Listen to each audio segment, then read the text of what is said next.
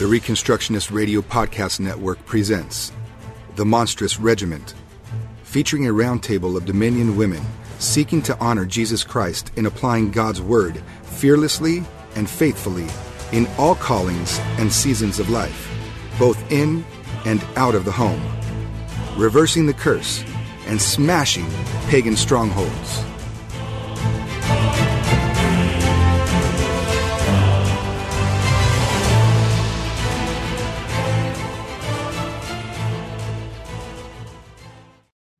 In Matthew eighteen ten, Jesus said, "See that you do not despise one of these little ones, for I tell you that their angels in heaven always see the face of my Father in heaven." I'm Kate Robinson. I'm Becky Robinson. And we are the Monstrous Regiment. Uh, we were originally going to do a slightly different episode tonight, and then um, both of us were just feeling kind of uninspired about what we were going to talk about, and various situations and conversations in our lives got us thinking about um, children and how children pay the penalty for adult sins so often, and how even in Christian circles, that's not taken as seriously as Jesus would have us take it. So that's what we want to talk about tonight. Yep. Where to begin? Neither of us have children. Uh, we have a lot of siblings and nephews and nieces, and a lot of situations where these things are relevant. Um, I write fiction for children, so that counts for something, right? Sure. Um, we don't have children, but both of us have been, um, you know, activists against abortion for a long time, and, and we have situations in our own families, and and we've been given cause to think about how, in the culture where oppression trickles dra- down and where everybody lives for themselves and to pursue their own pleasure, um, the the weakest and the most vulnerable are one hundred percent of the time going to pay the consequence for that. And um, the, I mean, the scripture is is replete with God's heart for children, with commands um, for how we're to treat them. And I think it's super important that we calibrate ourselves, I guess, to remember that that um, our selfishness is not victim victimless, you know? Yeah. Something that comes up a lot, I've noticed, um, just in the last couple of weeks, I've had conversations with coworkers or friends who just, they mention almost flippantly uh, things that, traumatizing things that happened to them when they were a child. Or, you know, I, so I had someone say to me once where she was like, "Oh, something horrible happened to me when I was a kid." And she blew past it to the next thing that she was saying. Um, and, of course, I I thought about it for a long time because um, it was kind of scary how she how she almost trivialized it in the moment. Um, and then it happened a couple more times where I was just talking to a friend or a coworker, and they would just mention, "Oh, this this happened to me when I was a kid," and it, and it was never something small. It was always something so traumatizing and so awful, from divorce to Um, rape to molestation and all that stuff. Um, and it just got me thinking more and more about all of these formative years when you should be uh, experiencing life and enjoying life and uh, feeling safe and warm and um, being allowed to have creativity and your mind's growing and you should be reading and exploring. And uh, instead you are carrying the weight of your father's or your mother's or both uh, sin and selfishness. And Um, and, you know, people say, like, kids are resilient, and that's, that's, it's true because kids adapt and they, they survive and they do what they have to do. They shouldn't um, have to. But they shouldn't have to. And I mean, um, kids should have to grow. Like, we learn right. and we grow from our experience, way. But you should not have to be the parent right. and learn to um, adapt to horrible trauma that could be avoided. And it's just, it's just this, has been striking me lately how it's not rare anymore. Right. That you talk to somebody who has experienced something um, horrible or traumatizing as a child from a very young age. It's it's almost the norm now. It's actually rare yeah. to have parents that loved you and, and took care of you and right. just just cared for you and loved you and nurtured you. That that is a super rare thing, and I I was very lucky and blessed by God to have that. And so I didn't know. Yeah, I wish for... I had those. True, though. Oh, yeah, I guess that is true. That's another another. We have the point, same. Actually. Technically, we have the same dad, but we the version of him that I grew up with and the version of him that she different. grew up with are not the same. Right, which is is our point, because Christ is real and God is real and redemption can happen. And right, we are from two different generations in the same family, and I experienced a whole different uh, upbringing than they did. Right, um, which is the point. I mean, I didn't even know that that. I didn't know that that wasn't normal for a long time. Yeah. And most kids don't know that it's, uh, they don't know that other people experience the things that they do. And yeah, I mean, it's kind of lonely if you're a kid. Yep. And you're, you're the people who tell you how the world is are your parents. Right. And if your parents are watching them, yeah. selfish and acting selfishly, you don't know. You're alone. You don't know that um, that's not the way that it's supposed to be. And, and I just... It's mind-boggling the scars that people um, have on their souls from not being loved as they should be as a child. And and we're going to discuss this, but it's the you know it runs the gamut from like things that parents could have avoided if they knew better, but they just didn't know better. They were doing the best that they could, to just selfishness. And and so I think we want to talk about some of the different ways that that. Um, manifest some of the presuppositions, you know, the, about the world that lead to it. We talk a lot here at, at Reconstructionist Radio about power religion. Um, you know, the, the view that value is derived from how powerful you are, whether it's physical or, or status or whatever, but it's, it's kind of woven deep into all of us, and uprooting it from ourselves is difficult even when we're aware of it. And there is sort of a default view that someone who is younger or weaker or less powerful is, um, you're more justifiable in doing to them what they can't prevent you from doing to them. They're not, you know? as, they're not as deserving of, of basic decent rights as you are. Right. Um, levels. You know, and, and one of the other causes is, is just the narcissism that exists in all of us to varying degrees. We all think that the world revolves around us and our desires and our dreams and our hopes and our goals. And Christ wanted, he wants to turn that upside down. And he came and said, everything that is natural to you in this way is backwards. In the kingdom, the least is the greatest. And these children, their angels, see the face of my Father in heaven. Yep. And you have to be like a child to get into the kingdom of God. And, um, If you, you should take the lowly position, and the, he who's first shall be last, all these things. But our natural inclination as just worldly humans is to flip that the wrong way and think that because people don't have a voice or they don't have the power to resist, that um, we can use them to meet our own ends, or we can um, sacrifice them to meet our own ends, you yeah. know? And it is a power religion, because it's like uh, that narcissistic view puts, instead of us being made in God's image, uh, you are God and everyone is made in your image. So first of all, you think that everybody is like you, thinks like you, and is, is playing the same games as you. And, um, and you think that you are, you are the center of all of it. And you, you keep the wheels turning, and you are... Um, You're the thing that you worship. And right, you are right. mad that other people don't also worship you. And, right. Uh, there's so many different versions of that, because there's so many so many levels of, um, like you said, it's it's in all of us. And to an extent, we all think that we're just... Right. The story is from our viewpoint, so we think that we're, we're the we're star the story. of the story, and everyone else is a supporting actor, and they're expendable right. sometimes. Right. Yep, and a lot of Christian Christian culture...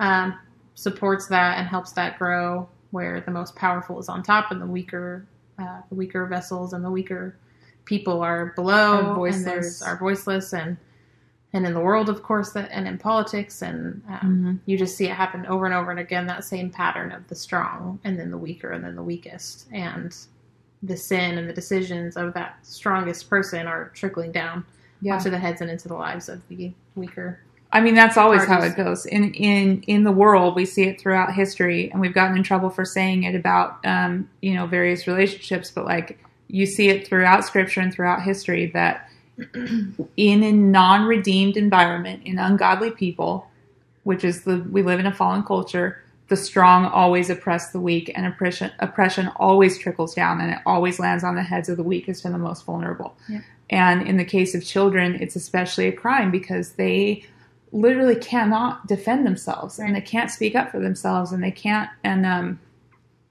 you know, and, and they are created often because of this lifestyle, because of pursuing our own ends and our own desires and, um, objectifying other humans. You know, the objectification of men and women results in little human lives who are actually born into already broken homes, you know, where they children deserve to be loved and raised by their parents, and and so many times they're created already in a broken environment where the adults got there by living selfishly and for right. themselves. Right.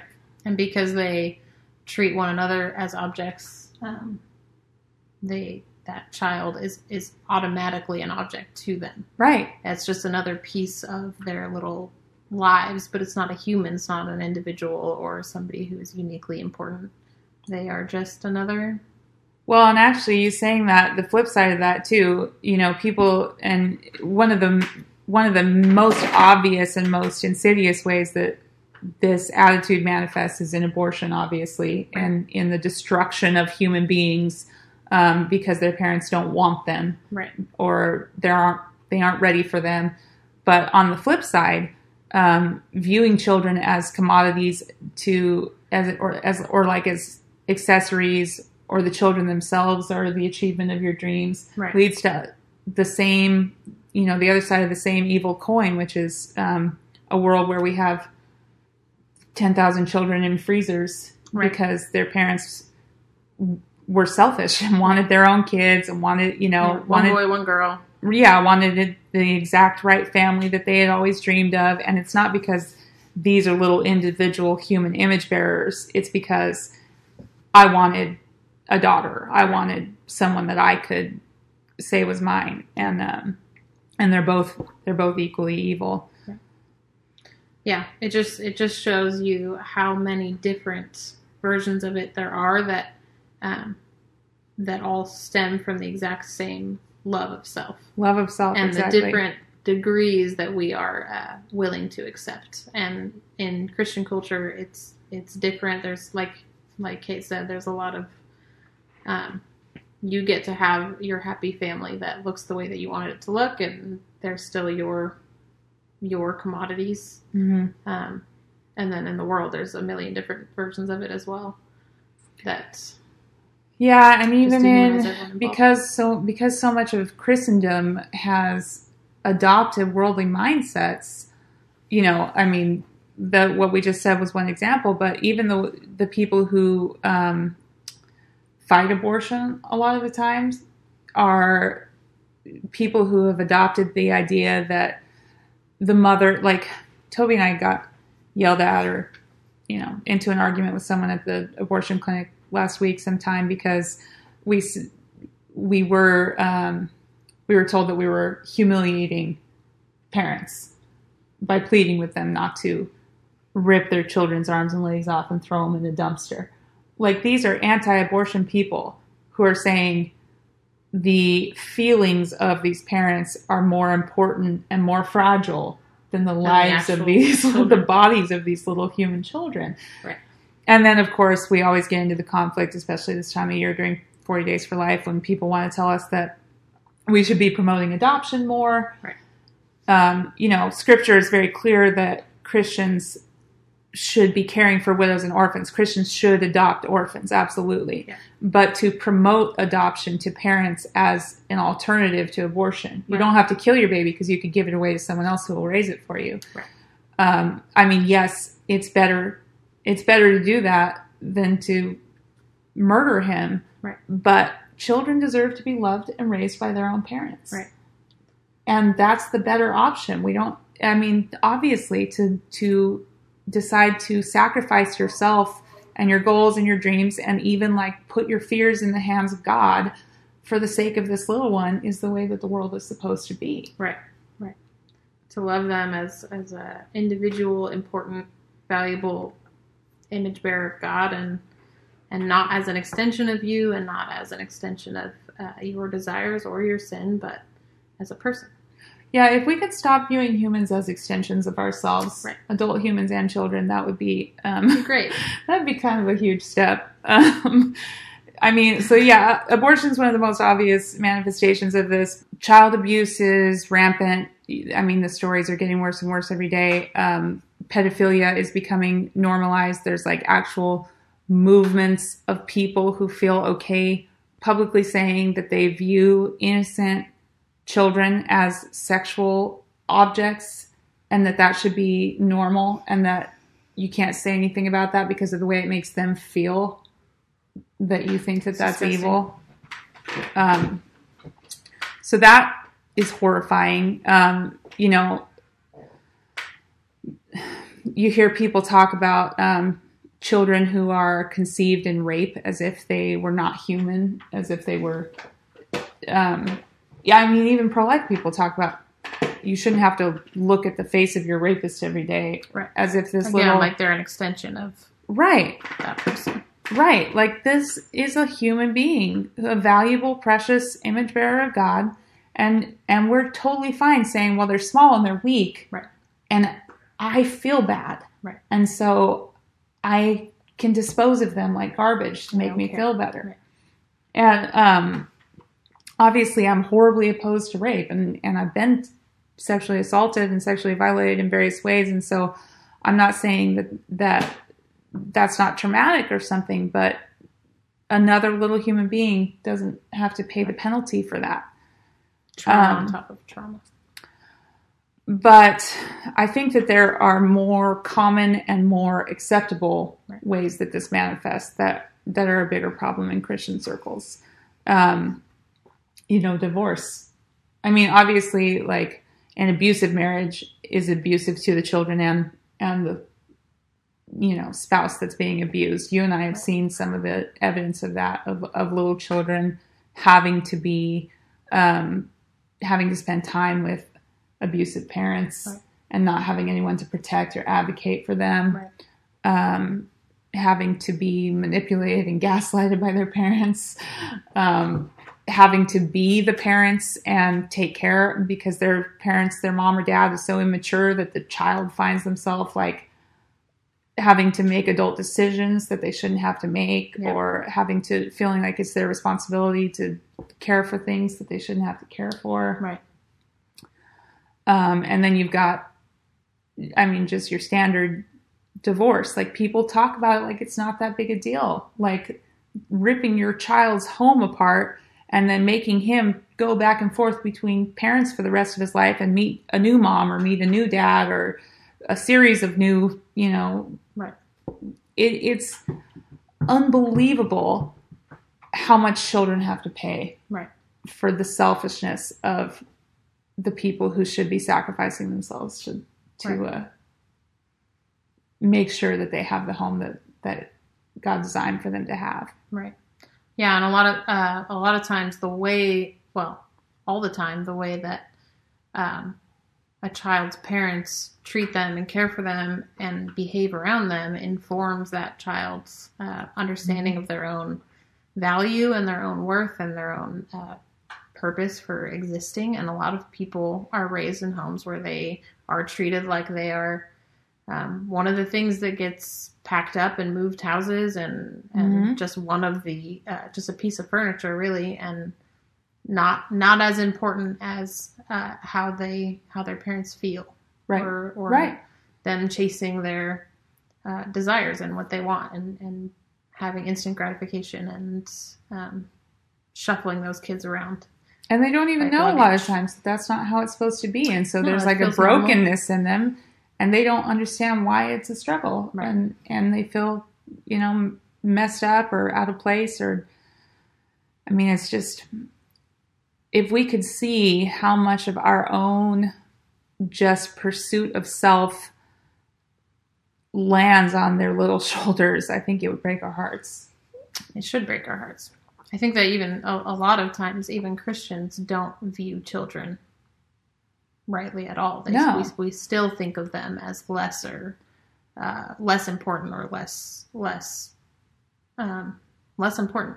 Well, you see ourselves. That, yeah, and you see that a lot in the way that um, you know, some of the mainstream movements raise children, right? Where they they raise them with a goal of making them obedient and compliant, right? Instead of with a goal of um, teaching their little hearts, right, to understand what's good and what's bad, and, and and to choose what's right, and nurturing their individual souls, and, and giving them a safe place to be, right, who they are, you know? And I mean, it, I know I, for a long time, didn't realize how abnormal or how wrong it was to, to measure whether a kid was a good kid or a bad kid based on Um, whether they were well behaved, right, you know, in social settings or whatever. But I mean, it's not that bad behavior is good, but um, but compliance and obedience are not the goals of child rearing, right. You know? Right, right. And that's one of the forms that uh, you see the most often, because even myself, that it has taken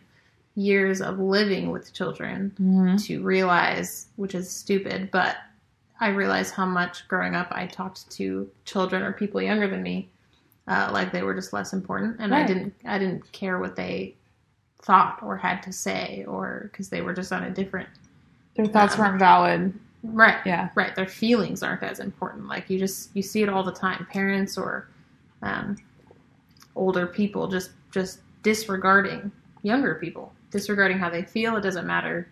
Um, Like if you're in a movie and you you see those parents who bring the, the little kid who's screaming and scared, and they just they're just a piece of, yeah. And it's it, when you start to say stuff like this, there's like certain people's brains that are like, self-esteem, that's psychobabble, right? Nurturing their individual souls, just spank them. Yeah. And I'm not. This is not about spanking or not spanking. That's not the point. The point is, children are individual human beings, right, with like growing souls and desires and hopes and like thoughts, and they're developing and learning, and they're learning from the adults around them. Right. They're learning about their own value. They're learning about the value of other humans. Right. And, um, you know, I mean, there's a lot of, oh good, the heater kicked on. Excellent. Um, There's a lot of, you know, even theological discussions that go on in Christian circles that we don't, that we're, we're content to just agree to disagree on, on various things. Um, but I mean, bad teachings that you hold on to because of pride or whatever impact your children's souls. Right. Like think about the purity culture that we grew up in, the, right, the and, and the scars, like, our sister was saying earlier today that everyone in our old like youth group setting bears in some way or another because of what we were taught about what we are and who we are. Our value. Uh, yeah, basically all that, all that same stuff about being a product and being uh, an object, mm-hmm, and your entire life having to do with uh, buying and selling and being something that can be bought and sold. And not about um, laying down your life, or about being an important and unique individual, and, and how that relates to other people. And um, I think it's so, so heartbreaking to see uh, children who, who are born in that environment and raised from the beginning in, in, uh, in the environment where they are an object and their parents treat each other like objects. Right. And uh, from the very beginning, That's that's what they see. That's what they know, and that just perpetuates that abuse on and on and on and on, generations and generations down. It's scary. Yeah, that, you want that to be your legacy. That that you taught your children that they're a product and their right, other humans are products, and yeah. Um, I mean, I don't know. I don't know how effectively we're making the point here, but I just think that, in a right-side-up world, um, you know, like we talked about, Jesus showed us the example of what a father's love for his children should look like. And in a right-side-up world, mothers sacrifice themselves for their children, not vice versa. And fathers sacrifice themselves for their children and not vice versa. And mothers and fathers love each other well for the sake of their children and not just say, oh, kids are resilient. Right. It'll be fine. And uh, and just pursue whatever they they want. I mean, we just if we could just let go of what we want and turn right. our love outward and love our neighbors, right. and especially the weakest and the most vulnerable. So I guess, I mean, I, I don't know if this is coming through, but I feel like we just need to have a, a sober understanding of the heart of God um, toward little ones, toward children. Um, Jesus was so serious about it when he said, you know, when um, his disciples rebuked people for bringing children to him, and he called the little child to him and placed the child among them and said, truly, I tell you, unless you change and become like little children, you'll never enter the kingdom of heaven. Therefore, whoever takes the lowly position of this child is the greatest in the kingdom of heaven, and whoever welcomes a child like this in my name welcomes me. But if anyone causes one of these little ones who believe in me to stumble, it would be better for him to have a large millstone hung around his neck and be drowned in the depths of the sea. Yep. And I, that's been quoted my whole life, but I feel like a, a lot of us don't take that seriously enough. We don't understand how serious Jesus was right. about not leading children astray. Right. You know? Yeah, I think that basically this wasn't the episode that we planned, and I wanted to do it anyway without having... Uh, a chance to write anything down or make it as impactful as I wanted, because this is the type of thing that we talk about all the time. It seems obvious. Why do we even have to say this? But um, I'm just sick of it. I'm just sick of seeing children hurt and harmed and um, disregarded and treated like they don't matter, and we don't take it seriously enough at all. Right. We allow ourselves to be driven around by sin, and um we're slaves to ourselves, and we don't, as a culture, as a church, we don't care how right. it affects our children. Right. We just don't care. It doesn't, nothing matters ever as much as what we want in this moment.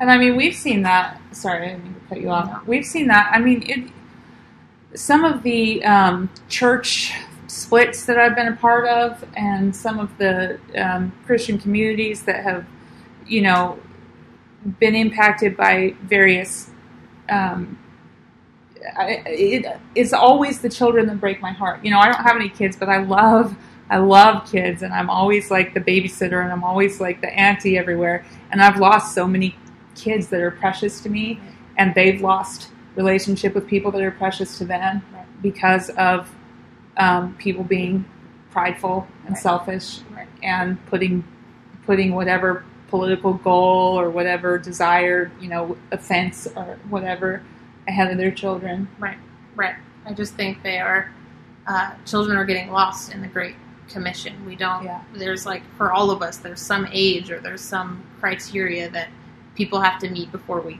care about what happens to them. And a lot of abortion activists don't care what happens to a kid after he's born. And that's the thing we're accused of all the time. And it's true for some people. You mean anti-abortion activists?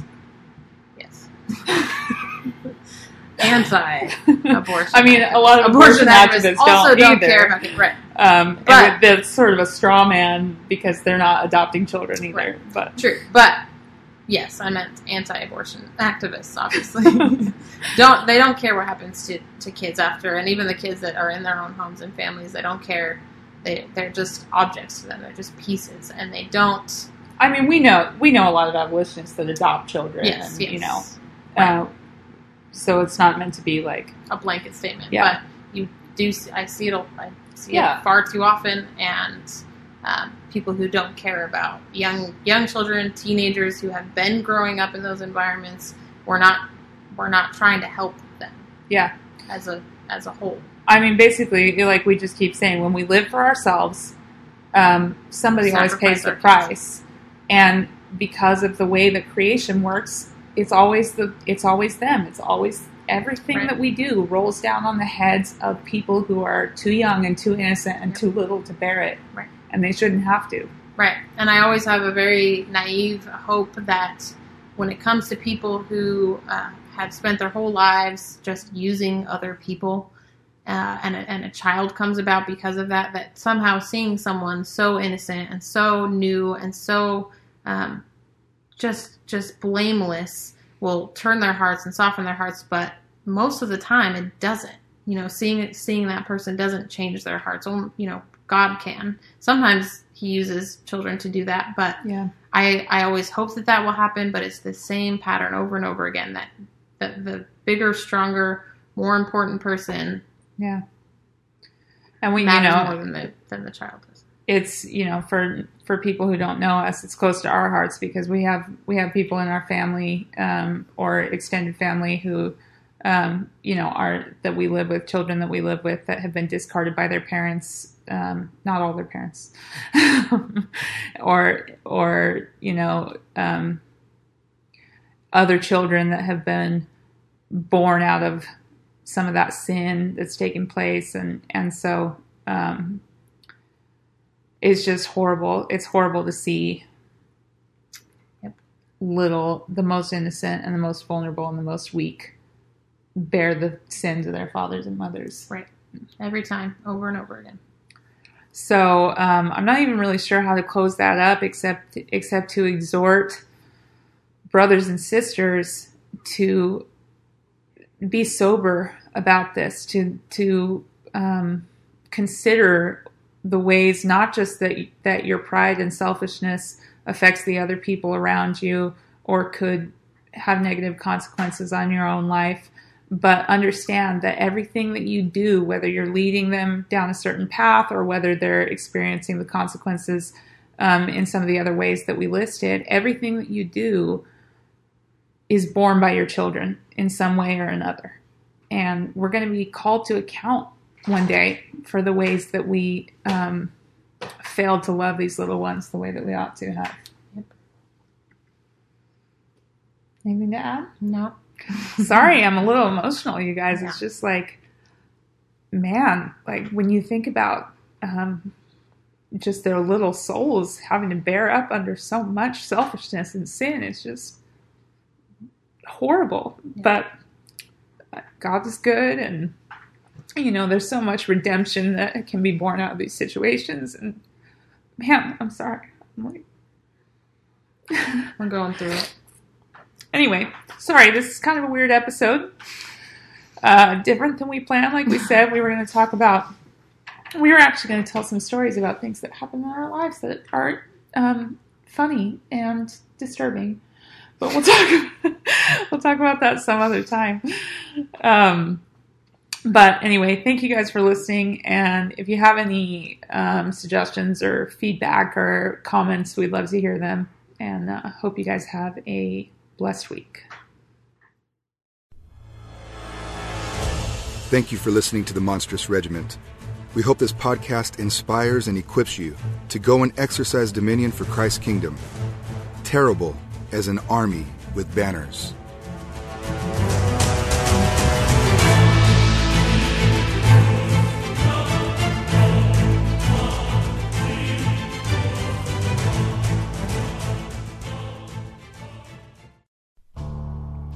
The Reconstructionist Radio Podcast Network brings to you a complete lineup of podcasts where you will hear practical and tactical theology. Our desire is not simply that you consume our shows, but that you also live out your faith in every area of life. We can talk all day long about these things, but if we fail to put them into practice, then we fail as ambassadors of Jesus Christ, our King. Subscribe now to your favorite Reconstructionist Radio Podcast Network shows. Or you can subscribe to the Reconstructionist Radio Master Feed, where all of the content we produce, including the audiobooks and audio articles, will pop up as soon as they are available. And don't forget to visit Reconstructionist Radio dot com to volunteer as a narrator or to partner with this ministry financially. May the Holy Spirit stir you into action for Christ and His kingdom.